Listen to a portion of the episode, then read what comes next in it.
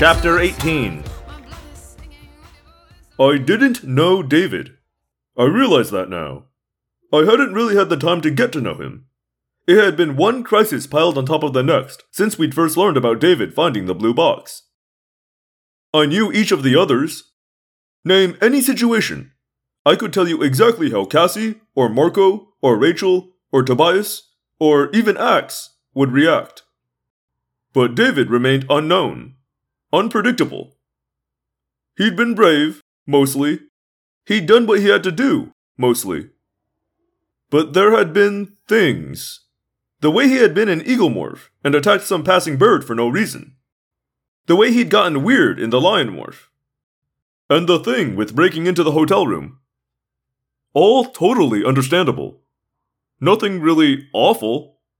Not given how his entire life had been ripped apart. He seemed to get along with Cassie and Rachel and Tobias okay. He mostly ignored Axe, like he was afraid of him. Which is easy to understand. Andalites take some getting used to. He and Marco obviously did not get along, but that was easy to understand too. Marco is my best friend in the world, but, like Axe, he can take some getting used to. We'd made our plans for the banquet that night, and after we were done, with the sun just going down, I gave Cassie a private, follow me look. We went outside, leaving the others in the barn. I led her a little distance away, beyond the range of Tobias's sharp hawk hearing. You want to ask me about David? Cassie said. I think my jaw dropped open. Okay, how did you know? You've been watching him all afternoon, like you're trying to figure him out. I nodded. Okay, so what do you think? About him? Cassie shrugged and looked back toward the barn. I don't know. I can't seem to figure him out. He's lost his family, his life, his home. He doesn't seem upset enough for that, you know? I mean, sometimes he acts upset, but I don't know. Well, that's helpful, I said, making a deprecating face. You're supposed to be the insightful one. I'm just a moron when it comes to figuring people out. Cassie laughed. Then she put her arm through mine. Take one worry at a time, fearless leader. We have the mission tonight. We have to save the world. Let's do that, then figure out the new kid. What do you think of the plan? Cassie rolled her eyes. Axe says it can be done, and Marco says it's insane. I agree with both of them. The plan was pretty simple and straightforward, but it was ambitious, too. See, we didn't just want to save the heads of state. We wanted to force them to confront the truth that there were aliens among us and we were under attack. If we could do that, the world really would be saved. Axe had explained the way the hologram of the pillar and its force field were created. A ship, probably Visser 3's blade ship, was parked maybe 10,000 feet above the hotel. It was cloaked, so it would be invisible to radar and eyesight. It had to hold its station perfectly, never wobbling. It beamed the holographic picture and the force field down through the roof of the banquet hall. It took enormous, unimaginable amounts of energy. Especially with inferior Yeerk technology. Axe had said snidely. Andalite technology would do it better, of course. But Erek and the other Chee use holograms constantly, Marco pointed out. Their visible bodies are holograms. Yes. Obviously, in that one area, the technology the Chee possess is somewhat superior, even to Andalite technology.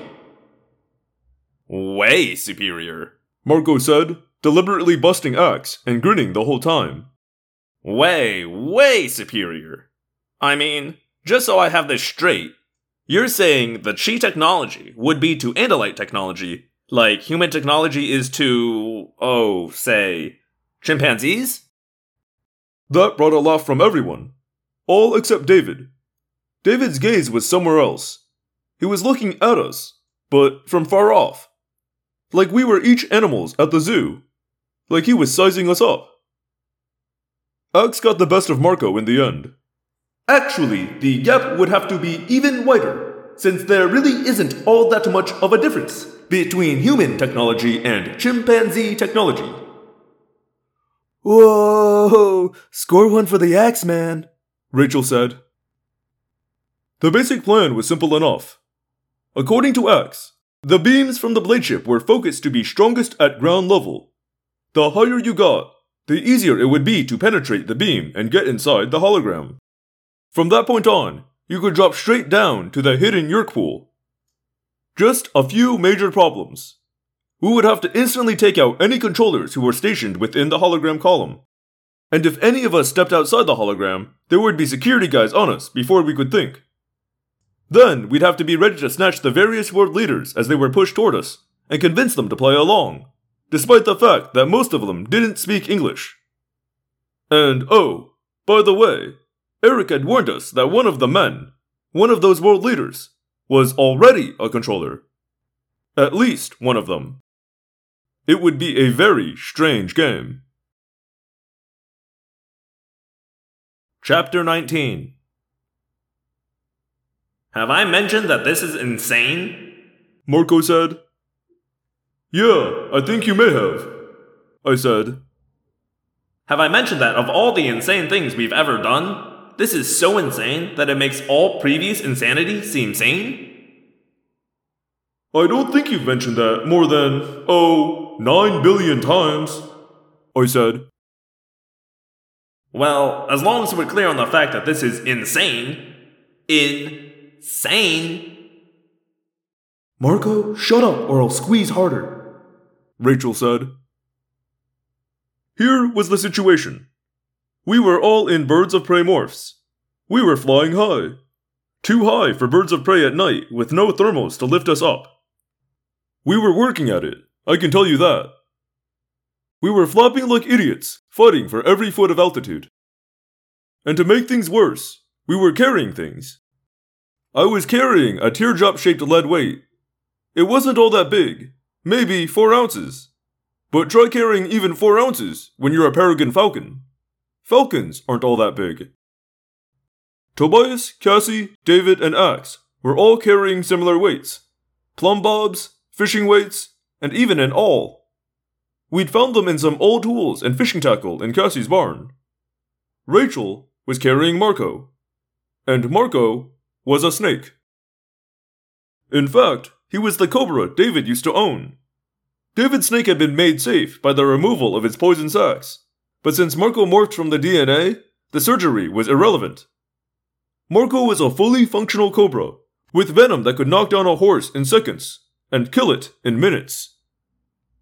Rachel, as the largest of us with her bald eagle morph, drew the task of carrying Marco. We were high above the beach, following the surf line so we wouldn't get lost. There was no moon. Even if there had been, we'd never have seen it because clouds, big, black, rain soggy clouds, covered the sky. It felt like those clouds were right on top of us. Actually, they were. As I flew, I'd pass through wisps of their lower edges. The surf below was bright enough, though. It was a wavy, silvery line, advancing, retreating, but always pointing the way for us. Just in case we had trouble with the darkness, Cassie had gone into a great horned owl morph. Our bird of prey eyes were not nearly as good at night as they were in the day, but Cassie could see the individual sand crabs scuttling around hundreds of feet below us. Ahead and far below, the lights of the Marriott Resort were blazingly bright. It was lit up like a Monday night football game. We passed silently over the line of trees that marked the edge of the compound. Oh, wow! Cassie said suddenly. It's him! Cool! It's who? I demanded in alarm. The president! He's walking from that cottage over to another cottage. Can't you see him? He's wearing shorts. Hey, let's go see if we can get an autograph, David suggested, and then broke up laughing at his own joke. Axeman? Tobias asked. Are we high enough to be able to penetrate this force field? I believe so, Axe said. Probably. Most likely. Well, that's reassuring. Marco, of course. I will go first, Axe said. If I appear to run into an invisible wall and am knocked unconscious and fall toward the ground, you'll know the force field is still too strong at this height. Was that Andalite humor? I could never be sure. Axe pushed a little extra power into his harrier wings and pulled ahead. We watched him fly over the banquet hall, directly over the place where we knew the hologram slash force field entered the roof. He seemed lost for a moment, going this way and that. Then. I am inside, he said. Ha! We're only 200 feet up. An Andalite force field would be 10 times this strong at this distance from the focus point. He flew in a very tight circle, staying within the beam. We flew to catch up with him. There was an itchy, creepy, crawly sensation as I flew through the perimeter, like ants covering my feathers. But then I was in. And now, looking down, I could see straight through the perfect circular hole in the roof. It was light down there, light enough for me to see the heads of three controllers. Three of them. Rachel said. No problemo. We could see the tiny stainless steel Yeerk pool, and we could see the human controllers lurking beside it. Three heads. Three targets. Ready? I asked. Let's do it. Rachel yelled. I am ready, Prince Jake. Definitely not. Marco said glumly. Okay, I go first. Then David, since we're the fastest in a dive. Then Tobias, Cassie, Axe. And Rachel with Marco, you come last. On the count of three. One, two. I spilled air from my wings, flicked my tail, and headed straight down. I flopped to build up speed, and I rocketed down that tube. The fastest thing in the air is a peregrine falcon in a dive. I broke a hundred miles per hour within seconds and kept building speed. Faster and faster as my laser intensity falcon eyes watched the head below me grow larger and larger. I gripped the lead weight in my talons. I was a dive bomber, and I was doing well over a hundred miles per hour when I released my bomb. Now you know why we were carrying the weights. Chapter 20 Down, down, down, like a diving fighter plane. I released the weight, flared my wings just a hair, slowed, and swept aside as David's own bomb dropped past me. My lead weight dropped. David's dropped. Then, more slowly, three more weights. Thunk, thunk. The first two controllers went down like someone had. Well, like someone had dropped a very fast moving lead weight on their heads. I mean, they just dropped. The third guy was gaping at them when a near miss hit his shoulder. He jerked aside, avoiding the next bomb. But the final bomb caught him square on his head, and he fell over the other two controllers. We all inscribed tight circles inside the beam as Rachel went blazing past, trailing Marco from her talons. She flared, killed her speed at the last minute, then dropped expertly down through the hole. We followed, one of the controllers was moving, trying to roll over. Rachel released Marco. He dropped directly onto the moving controller and sank his fangs into the man's leg. He delivered a very small dose of toxin. Enough, we hoped, to keep the guy down, but leave him breathing. One by one, we landed. It was bizarre beyond belief. We were invisible to everyone else in the banquet hall, but they were not invisible to us. The place was jammed, Hundreds of people, men in tuxedos, women in gowns. They were sitting at the long tables, milling around and talking, and leaning over to whisper to one another, and nibbling appetizers, and sipping white wine. And these weren't just people. They were people of the seriously important, powerful variety. The main table extended straight out from us. The man closest to us could have reached out and touched us.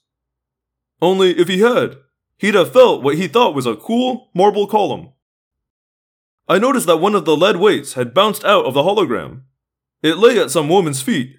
Fortunately, no one had seen it come flying out of a seemingly solid pillar. We were all demorphing rapidly, but I think we were all busy being a little awestruck, too. Three places down along the table was the Premier of Russia. Down from him, the French Prime Minister. I had to resist a powerful temptation to just step out of the pillar and say, Hey, look at my man Axe here. Get a clue. Aliens are real and we're being invaded. I had to resist because there was an extreme number of guys in dark suits with sinister bulges under their jackets and very, very serious expressions. If I stepped out of the pillar with Axe, there would be about 500 bullets from five different nations in our bodies before we could say hello. The subject of this whole summit meeting was the Middle East. I guess people get jumpy when that's the topic under discussion. And the guys in the dark suits and shoulder holsters were probably jumpy to start with.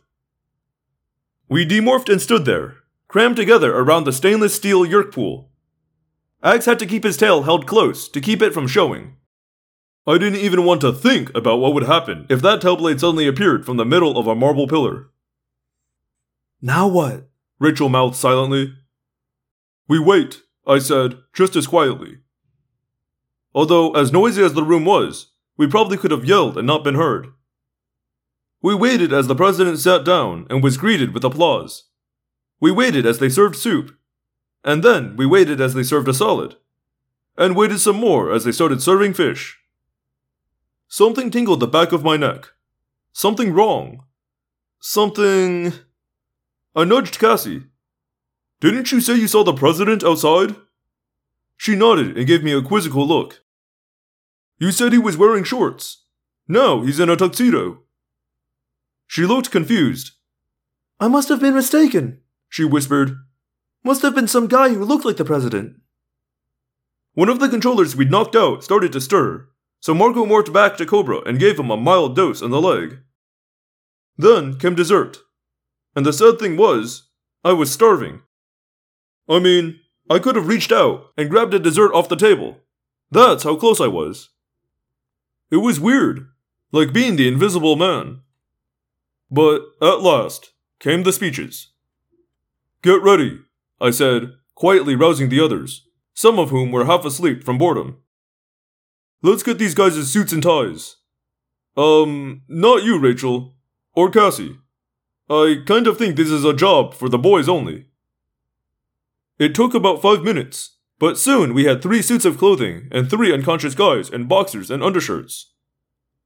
Axe, David, and I each acquired one of the unconscious controllers. I know what you're thinking. We have a rule against morphing other humans.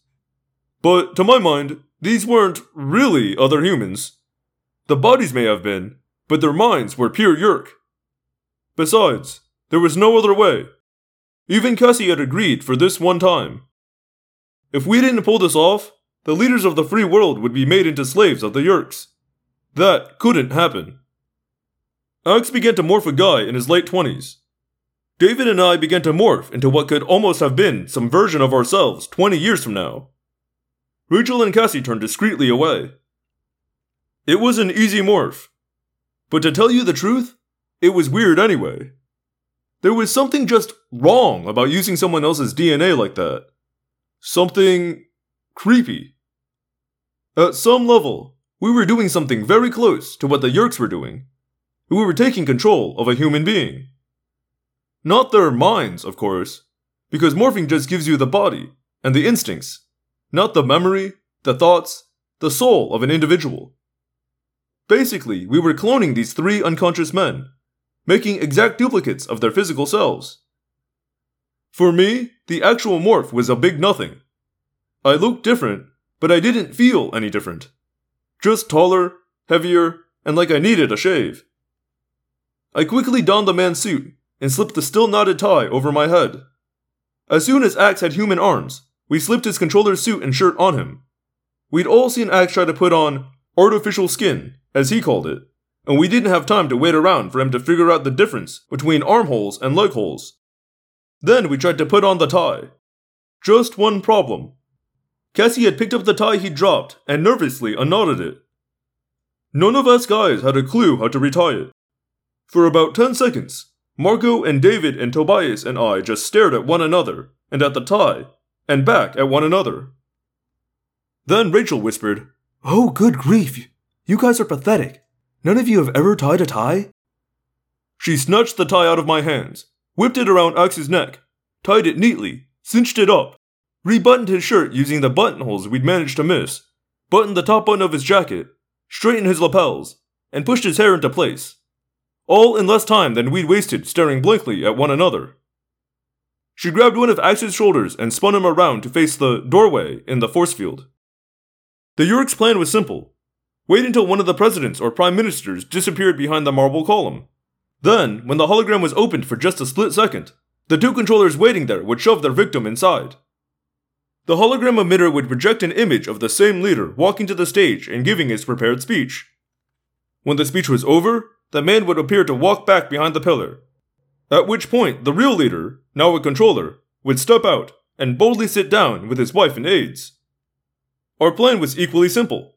We'd wait till the controllers outside shoved the president or prime minister our way. Then we'd grab him and let the emitter show the guy heading up onto the stage. Meanwhile, we'd explain to the man what was happening. We'd show him the Yeerks. We'd have Axe demorph to demonstrate that he was, in fact, an alien. Then we'd let the guy go and repeat the process with each new leader. Insane, yes. But it was all we could think of. And it could have worked. Could have. If.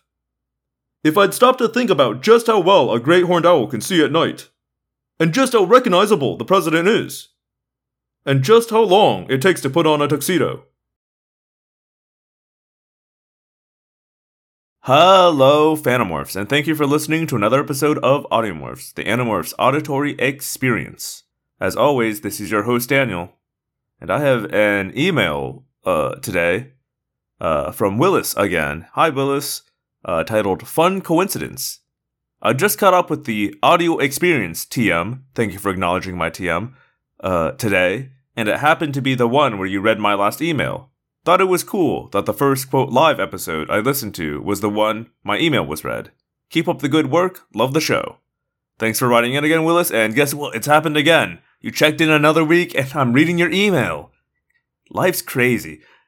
no, but seriously, thank you for writing in. Uh, I'm, I'm glad you're enjoying the show. Uh, if you, like Willis, would like to write in, you can do that through Gmail, like he has. Uh, that is audiomorphscast at gmail.com. You can also do it through Tumblr if you'd like. That's audiomorphscast.tumblr.com.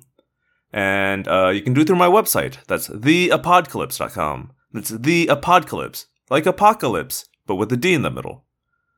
And lastly, you can reach me on Twitter at Audiomorphs. That Twitter is also what you should check out if uh, something's up with the show and you want to know what's going on. That's where I'll be talking about it. Uh, if you use iTunes and or not iTunes, Apple Podcasts, excuse me. Uh, but if you'd like to leave me a rating or review, I would appreciate and read those. Uh, if you'd like to tell a friend, I would appreciate that. Uh, but I have no way to read that because you can't read a friendship. That's crazy. And I think that's all I got this week. Um, and if I missed something, that's fine. I'll catch it next week. So thank you all for listening. Uh, we're getting we're getting in there. We're we're not too far off from the end now, I don't think. Um, but I'll see you all next week. My name is Daniel, and I believe one day the Andalites will come. Until then, we fight.